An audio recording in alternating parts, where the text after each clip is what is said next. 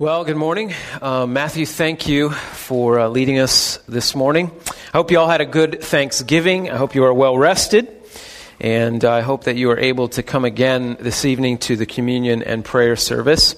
Uh, once again, it is my honor and privilege to invite you to point your Bibles to the Gospel of John, where we will spend our time together. John chapter 8 this morning. If you don't have a Bible with you, you are most welcome to borrow one that is in the pew ahead of you. We'll be on page 895 of the Pew Bible. And if you don't own a Bible, then you can just jack ours and uh, read it when you get home. Um, we're going to spend 45 minutes or so in this passage. And so uh, before we uh, be, get, get too deep into things, I'm going to read it. I'm going to pray and ask the Lord to um, calm the hearts and minds of the little ones that are in among us. And their, I pray that their fidgetedness would uh, not be too distracting, but just be the way things are. So let's go ahead and begin reading from verse 48 on down to the end of the chapter. And then I will pray. John chapter 8, 48. This is the word of the Lord.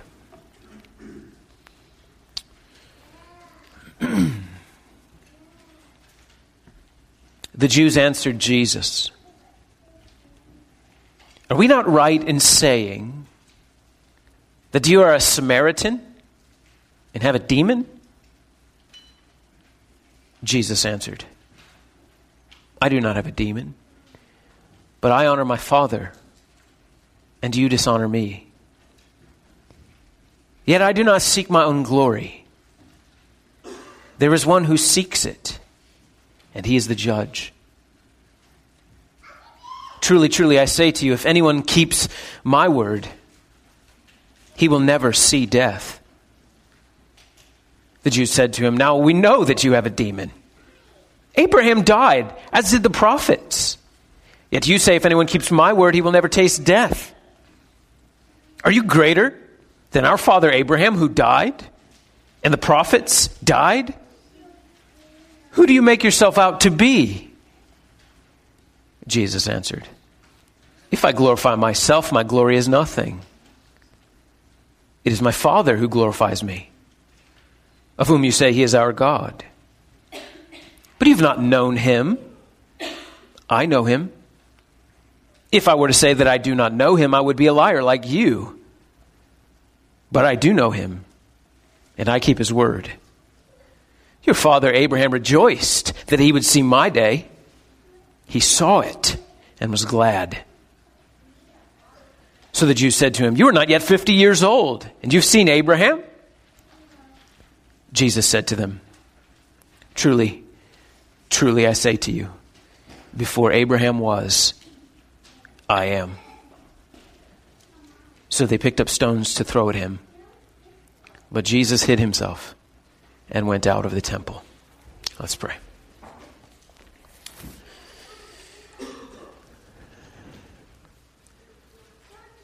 Lord, this is your word. And this is the promise of your Son.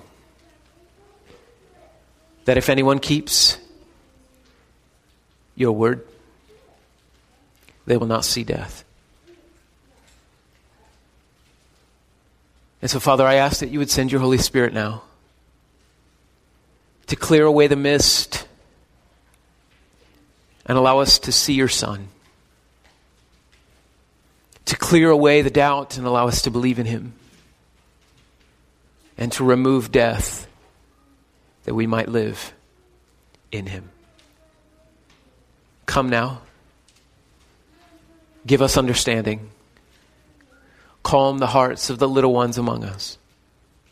Give us patience and give us focus that we may hear the words of eternal life. In Jesus' name, amen. Brother, can you take me down just a little bit really hot, either in the monitors or the mains or something? Well, so here we are, end of John chapter 8. We've been in John's gospel masterpiece for a number of months now, and I remind you at this point of the apostle's purpose in writing this gospel. He intends that you and I, the readers, would see the Son of God, see Jesus, that we would believe that Jesus is the Christ, and by believing that Jesus is the Christ, we would have life in his name.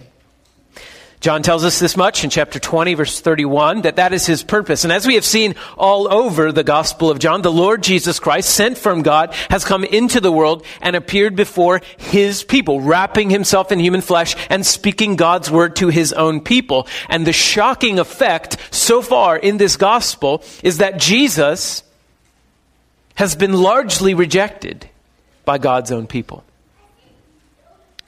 Now, in fairness, the writer told us to expect this back in chapter 1. He said that Jesus came to his own and his own people did not receive him. Well, this has become increasingly clear throughout the gospel, especially as we get to chapter 8 and we, we, begin, the Lord, we begin to see as the Lord reveals himself in this messianic statement. He says, I am the light of the world. Now, of course, Jesus is not claiming to be a light in the world. He's claiming to be the light of the world. The light. There is only one light. Well, as light does, it reveals, it exposes, and Jesus' own words expose the faults in his people's faith. You see, they had trusted more in their lineage than in their Lord. And they had depended more upon their religion than on repentance to be right with God. They looked more to their father Abraham than to their father God. And it is my prayer that the Lord's words would do for you as it did for this audience. I pray that it would lay your heart bare and it would expose the faults in your faith. The areas of your life where you might be depending on anything other than Christ to be right with God. And by God's grace, cause you to turn, to repent of that idolatry, and to trust in Christ and Christ alone. Well, I have to be honest, this has been the effect of John chapter 8 on my life. I have found myself undressed by this passage. The shame of my sins have been exposed by the light of God's truth in John 8. And the Lord has been, as He always is, so tender to me, so gracious to me, permitting me to see my sin and to repent of my sin and to renew a right heart in me. Such that the joy of God's salvation in my life is deeper today than it was just a few weeks ago when we entered John 8. So, as we wrap up this chapter, I expect that we will look back on this chapter in fondness and remembering the Lord's mercy toward us in these four weeks. And my prayer for you is, as often is, that the Lord's words, while they are hard, would soften your heart. They would introduce you or reintroduce you to the greatness of God's love and mercy. And thereby deepen your worship of God's own Son. And this would, I hope, further increase your boldness to spend your life for God's sake. Well, the, sum- the summary of my sermon is this that God, you can see this in the backside of your handout if you have one. God brings glory to his Son through having his words keep his people from seeing death. So we'll work our way through this passage verse by verse. We begin verse 48 to 50. The Jews answered, Jesus, are we not right in saying that you're, you're Samaritan? You have a demon. And Jesus said, pull it up here. I don't have a demon, but I honor my Father, and you dishonor me. Yet I do not seek my own glory. There is one who seeks it, and he is the judge. Well, the rejection of Jesus in the Gospel of John has sort of reached a fever pitch at this point. God has sent his own Son to his own people, and they do not recognize him. They, in fact, flat out reject him. They call him a racial slur and a demon. They call Jesus a Samaritan. Well, if you remember from chapter 4, when we were there, the Samaritans lived to the north of the, of the Jews. They were hated by the Jews. They were considered traitorous half breeds. There were Jews who had rebelled against God many centuries ago and married pagans. They had kind of created their own version of the Bible, created their own place of worship. They were worse to the Jews than the Gentiles were. There was hardly anything worse than a Samaritan. And so this was a racial slur to call Jesus a Samaritan. But they also call him a, a demoniac. Are we right in saying that you have a demon? Well, what level of rejection must one demonstrate towards the Son of God to call him demonic? But nevertheless, this is their accusation. In verse 49, he says, I don't have a demon, but I honor my Father, and you dishonor me. So the Lord sort of just skips right over the racial slur and he addresses the other accusation. He says, I don't have a demon. I can't have a demon because I live my life in honor of God, but they don't honor him. They're dishonoring to him. They're slandering God the Son. And in so doing, they have put themselves in conflict with God himself. Do you see that in verse 50? Yet I do not seek my own glory. There is one who seeks it, and he is the judge. So he's saying to them, if you've rejected me, if you've rejected Jesus Christ, you have found yourself at a cross section with the purposes of God. Jesus tells us that God has a purpose in the earth. God's purpose is to seek praise for his glory in his Son. In other words, the purpose of God is to seek Jesus' glory above all things. The apostle Peter puts it like this in 1 Peter chapter 4. So that in all things God may be glorified through Jesus Christ, to whom belong the glory and dominion forever and ever. Well, Jesus has the same purpose, of course. He seeks the Father's glory, and as he seeks the Father's glory, the Father seeks his glory. One of the most wonderful elements of Jesus' relationship to the Father is this divine dance for one another's glory. Jesus always pressing upward in exaltation of God the Father, and God the Father ever exalting the glory of God the Son. And then the Holy Spirit, they're stirring up this in both of them. Well, this has been going on forever. And so when Jesus comes to the earth, of course, he's going to do the very same thing he's been doing for eternity past exalting God the Father as the God the Father exalts God the Son. There is no being happier, more joyful, more full of thrill than God Himself. Well, if that is true, then what does Jesus mean when He says, I do not seek my own glory? I think what He means is that He's relying on God, His Father, to seek his glory. Instead, Jesus didn't push himself forward, but he humbled himself and he became a man. He became human. He became like us. He wore our frailties and weaknesses. Jesus Christ, the source of all power, got tired. Jesus Christ, the creator of food, became hungry. Jesus Christ, the author of life, laid down his life, and it was taken from him.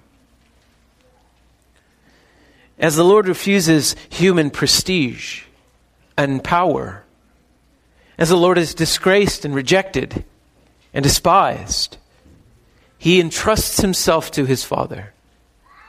And the King of heaven became obedient. The King of heaven became obedient. And by his obedience to God's will, God, the Father, the judge, Jesus calls him, will glorify his Son in the end.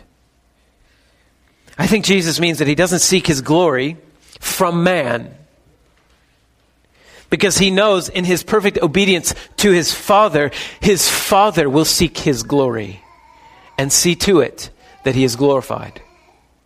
As Jesus seeks his Father's glory, his Father seeks Jesus' glory.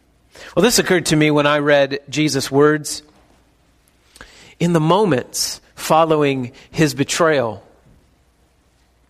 by his own disciple Judas. Listen to the Lord's words in John chapter 13. Now, is the Son of Man glorified, and God is glorified in him. If God is glorified in him, God will also glorify him in himself and glorify him at once. It might take a thousand lifetimes to explore the depths of those two sentences. But to put it simply, in Jesus' humiliation, God was exalted. And when God was exalted, Jesus was exalted, both bringing glory to one another. But I think we should slow up at this point. Because this is all well and good, but what does that mean for boots on the ground? That might be interesting information for theologians who wear bow ties. But what about what about us? I have four kids and a mortgage. What does it matter to me? What does it mean, this passage, that God is glorifying His Son and His Son is glorifying His Father? What does that mean for the single mom trying to scratch out a living? What does it mean for parents trying to get their kids to behave in church? What does it mean for couple trying to take care of aging parents? Well, here's where it matters. If God's great purpose is to bring glory to his Son, then the only thing of lasting value from our lives will arise from the very same. And so we must start asking ourselves, do I have the same purpose as God? If God's purpose is to glorify Jesus, and Jesus' purpose is to glorify God the Father, then do I have the same purpose? Do I pay my bills and remain faithful to my job and parent my children and care for my parents to exalt Jesus in my life? Do I intend in all things to bring glory to God or am I intending my life to mean something else? The effect of studying and meditating on the nature of God and the glory of God and the purposes of God will be that, the, that God will realign the purposes of your life to His own. And in so doing, He will bring you to a place where everything that you do, when it's done for His sake, will have eternal, lasting value.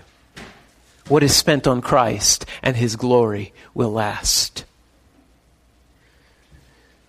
I borrow some words from Don Carson on this point.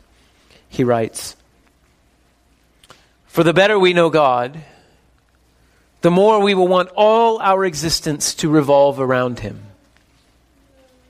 And we will see only the goals and plans that really matter are those that are somehow tied to God Himself and our eternity with Him. End quote. So the man with four kids and a mortgage ought to pay his mortgage on time and keep his four kids in a house that brings glory to God in Christ. And the single mom trying to eke out a living ought to spend herself in raising her kids to the glory of God in Christ. And the folks caring for aging parents ought to spend their care on the glory of God in Christ. When done for Jesus' sake, Cornerstone, even the most menial tasks have lasting eternal value. Washing the dishes, folding the laundry, picking up the same toys for the 20th time that day all done for the glory of Christ carries eternal value, lasting value. Friend, we ought not to forget the promise of our Lord who said that even giving a cup of cold water in His name carries a reward with it. The most menial task carrying an eternal reward. I tell my kids when they do their chores, do it for the glory of God. You can do it for some other purpose, and that's fine too, as long as the chore gets done. You're going to do the chore either way. You can either get a lasting value or no value at all, but you're going to do the chore either way. So why not do it for God's sake? Otherwise, you're just loading the dishwasher and nothing more. Well, we move on. Verse 51. the Lord, Truly, truly, I say to you, if anyone keeps my word, he will never see death. To which the Jews say, Now we know you have a demon. Abraham died, as did the prophets, and yet you say, If anyone keeps my word, he'll never taste death. Are you saying you're greater than the father Abraham? Because he died. You're saying you're greater than the prophets? They died. Who do you make yourself out to be? And Jesus answered, If I glorify myself, my glory is nothing. It is my Father who glorifies me, of whom you say, He is our God. But you have not known him. I know him. If I were to say I don't know him, I'd be a liar, just like you. But I do know him, and I keep his word. Your father Abraham rejoiced that he would see my day. He saw it and was glad. Last week, the Lord said, If you abide in my word, you are truly my disciples. And he says something similar here when he says, If you, anyone keeps my word, he will never see death. Now, this is not the first time we have heard Jesus say this. Those of you who have been with us in the Gospel of John, you remember from chapter 5, the Lord said, Whoever hears my word and believes me, believes him who sent me, has eternal life. He does not come into judgment, but he has passed from death to life. Now, of course, Jesus is referring to spiritual death. Doesn't mean that once you become a Christian, you will never physically die just means that those who are in Christ, who are keeping the word of Christ, will never see death. Though their bodies may die, they will continue going on living forever. The Bible says of a Christian to be absent from the body is to be present with the Lord. For the Christian, a life centered around keeping the word of Christ is not perfect, to be sure, but it is central.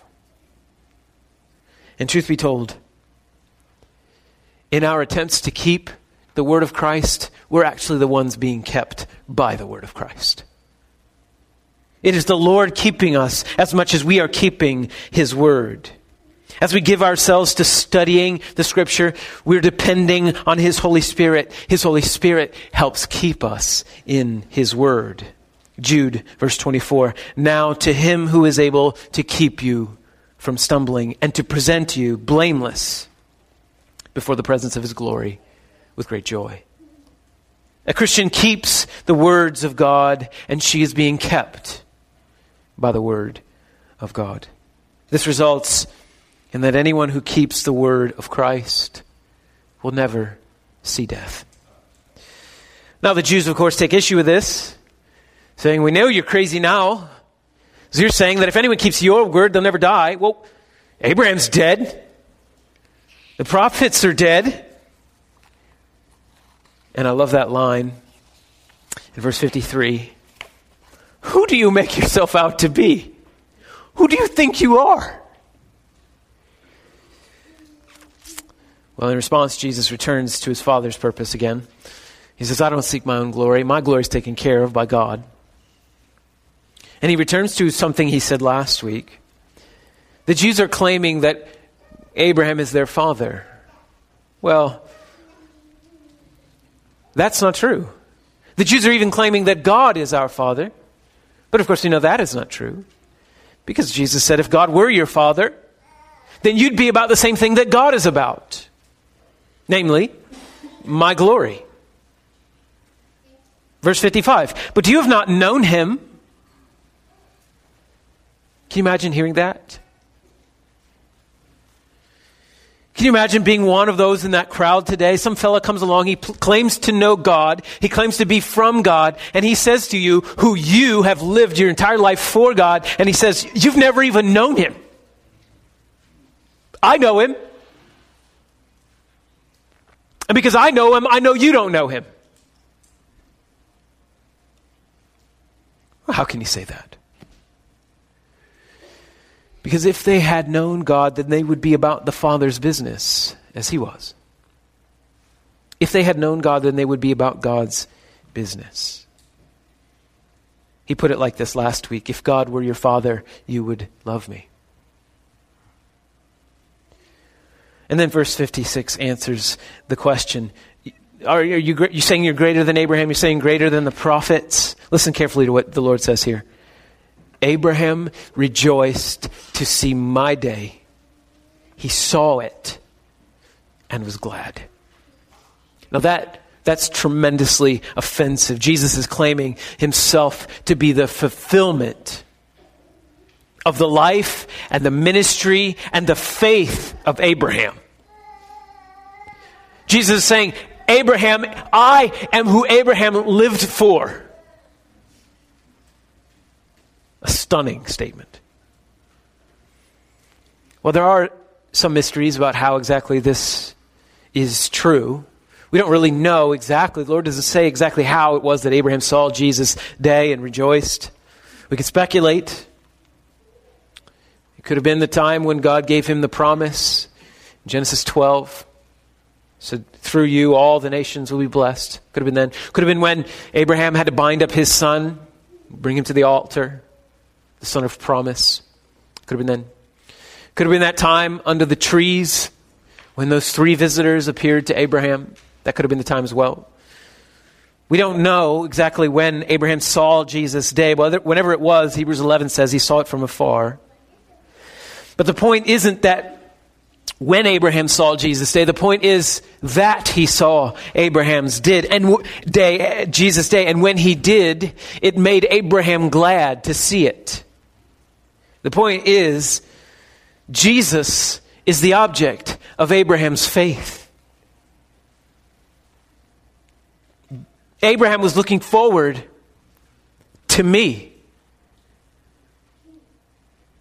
Well, if that's not clear to the crowd or to you, the Lord will graciously be inescapably clear in what he says next. This is verse 57 to 59. So the Jews said to Jesus, You're not even 50 years old. And you, you say to have seen Abraham? Jesus said, Truly, truly, I say to you, before Abraham was, I am.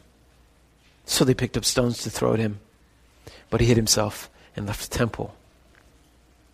Now, Jesus is probably in his early 30s at this point in his life, and Abraham's been dead for almost 2,000 years. And so they're confused by this. How could Abraham see your day? You're not even 50 years old, but Abraham's been dead for 2,000 years. But you have claimed that you see Abraham. But that's not what he said, was it? He saw that Abraham saw me. So the Lord then goes and makes it absolutely crystal clear what he is claiming to be, who he is making himself out to be. And verse 58 is perhaps the clearest claim that Jesus makes of his own divinity in the whole of Scripture. John 8, verse 58 is 100% absolute claim from the lips of Jesus Christ I am God. Read it again. Truly, truly I say to you, before Abraham was, I am. Now the syntax is, is wacky. He could have said, Before Abraham was, I was. That would have been true. Jesus is uncreated, He's eternal, He coexisted with God in eternity. He pre existed Abraham, so he could have said, Before Abraham was, I was. And that would have been a claim to deity. But he goes even further than that. And he says, Before Abraham was, I am. This is a claim to be God. What Jesus is doing in John 8:58 is Jesus is applying God's own personal name to himself. When God revealed himself to Moses in the burning bush, he told Moses, You're going to deliver my people. And Moses had a question, and Moses' question was, Well, who am I going to say sent me? What's your name? And what follows is among the most important and sacred texts of Scripture for the Jews. This is Exodus chapter 3, verse 13 and 14. Listen to the interchange between Moses and God, and then remember what Jesus just said. This passage would have been locked in the Jews' mind. Then Moses said to God, If I come to the people of Israel and say to them, The God of your fathers has sent me to you, and they ask me, What is his name? What shall I say to them? God said to Moses, I am who I am.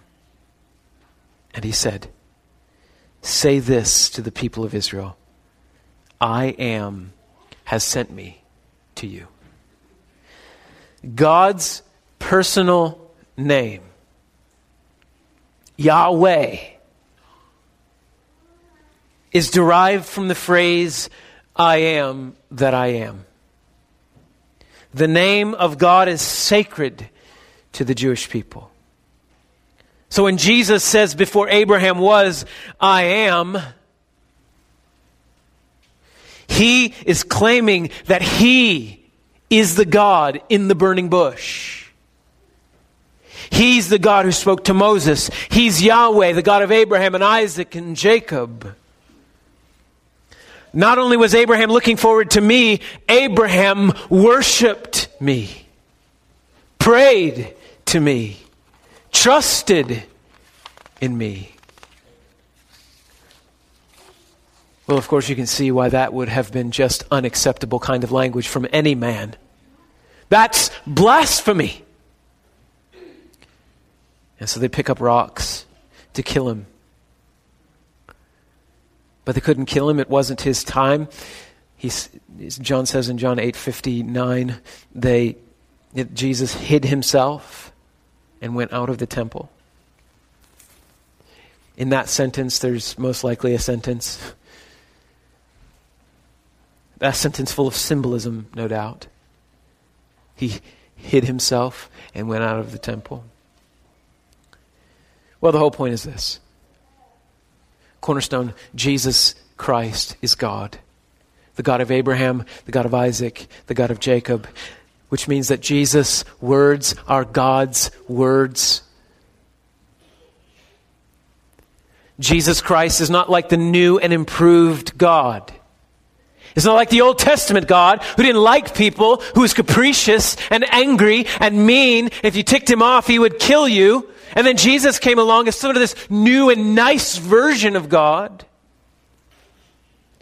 Jesus Christ is God. He makes that abundantly clear throughout the Gospel of John, specifically here in John chapter 8. So Jesus is God. Jesus' words are God's words. Therefore, Jesus' words have life because Jesus' words are God's words. Therefore, those who keep Jesus' life giving words will never die.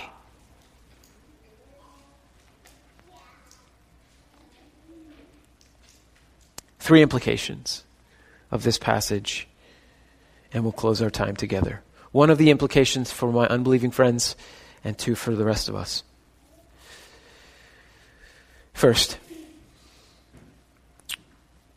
to avoid spiritual death, we must keep the word of Jesus Christ. Unbelieving friend, you must heed the words of Jesus.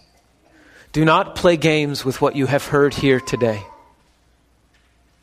Left on your own, you will die in your sins, and the wrath of God for your sins will crush you for eternity. I plead with you run to the cross of Christ.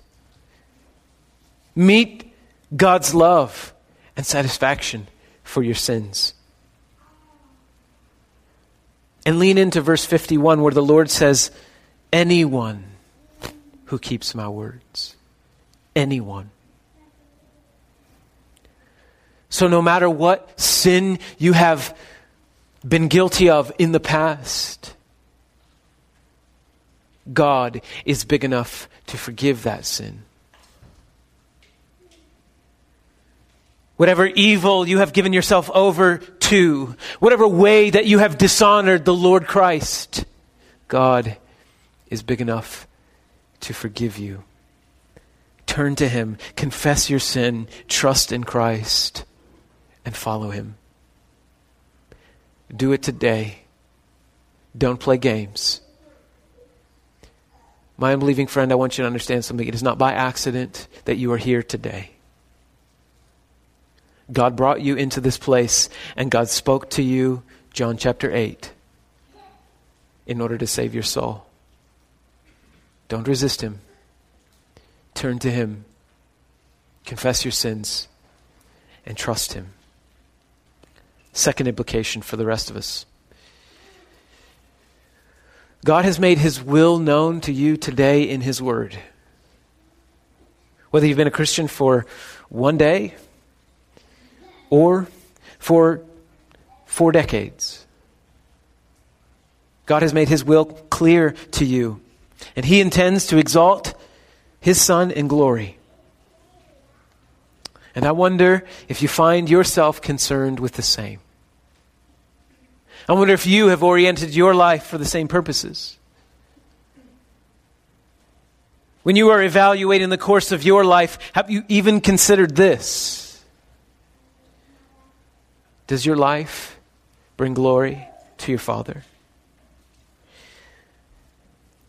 When your eyes close for the last time, how will you be remembered? As one who spent her life on the glory of Christ or some other purpose? Because, friend, the, the reality is we're all going to die one way or the other. And if you spend your life on yourself, you may end up in heaven. I don't know. But your life won't amount for anything. But if you spend your life, even the menial things, on God, being exalted in Christ, even those little things that you have done will result in an eternal weight of glory. Cornerstone, it is not too late to realign your life. What will retirement look like to you? More time spent on leisure? Or more time spent on seeing Christ formed in your brothers and sisters in your church? Will retirement be built around traveling and seeing the world, or will retirement be built around traveling to advance the gospel among the nations of the earth? If it's God's will to exalt his Son in glory, what is your will? And is it the same? Third implication.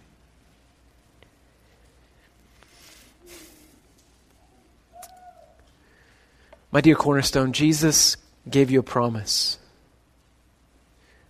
that if you keep his word, you will never see death.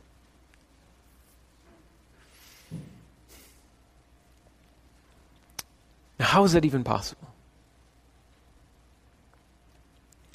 Here's how it's possible. You will never see death because Jesus saw it for you. You will never taste death because Jesus drank the whole cup for you. Jesus faced death to save you from death. But death, as you know, didn't have the last word, did it? In his resurrection, Jesus conquered death. Death itself died when Jesus came to life. And those who are in Christ will never see death. Cornerstone, listen to what the Lord is saying.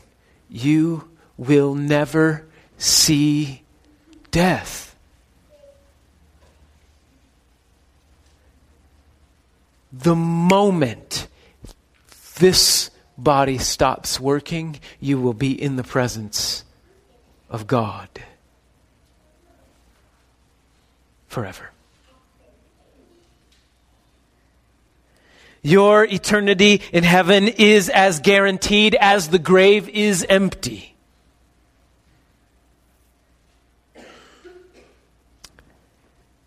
You will never see death. And so I have to ask you this question.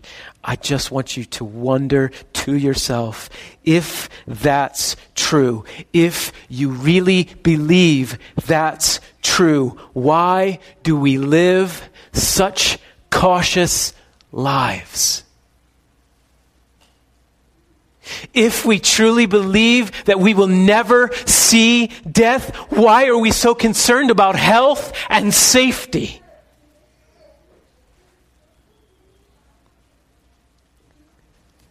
If those words are true, what are we afraid of? What is there to be afraid of? You will never die.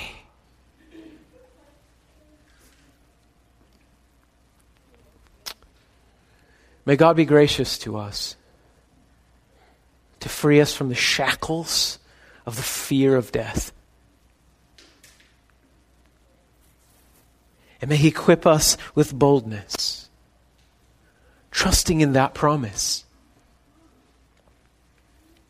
So that we would spend our lives on the gospel of Jesus Christ with fearless abandon.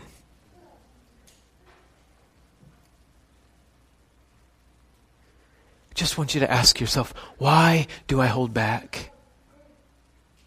If God is my provider, why do I hold back? In my giving. If I will never see death, what can man do to me? Why won't I share my faith? If God is the holder of my reputation, if it's secure in Christ, why am I worried about losing it when I share my faith?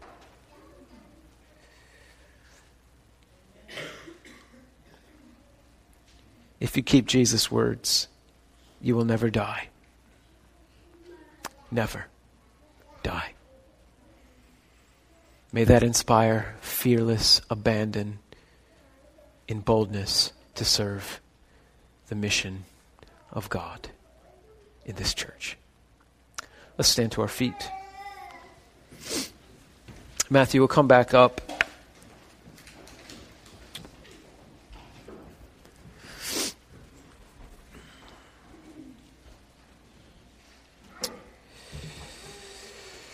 We're going to ask the Lord's mercy on us during a prayer of confession. The Lord has revealed His word to us. He has exposed the sin in us. And now we must ask for His mercy. Will you pray with me?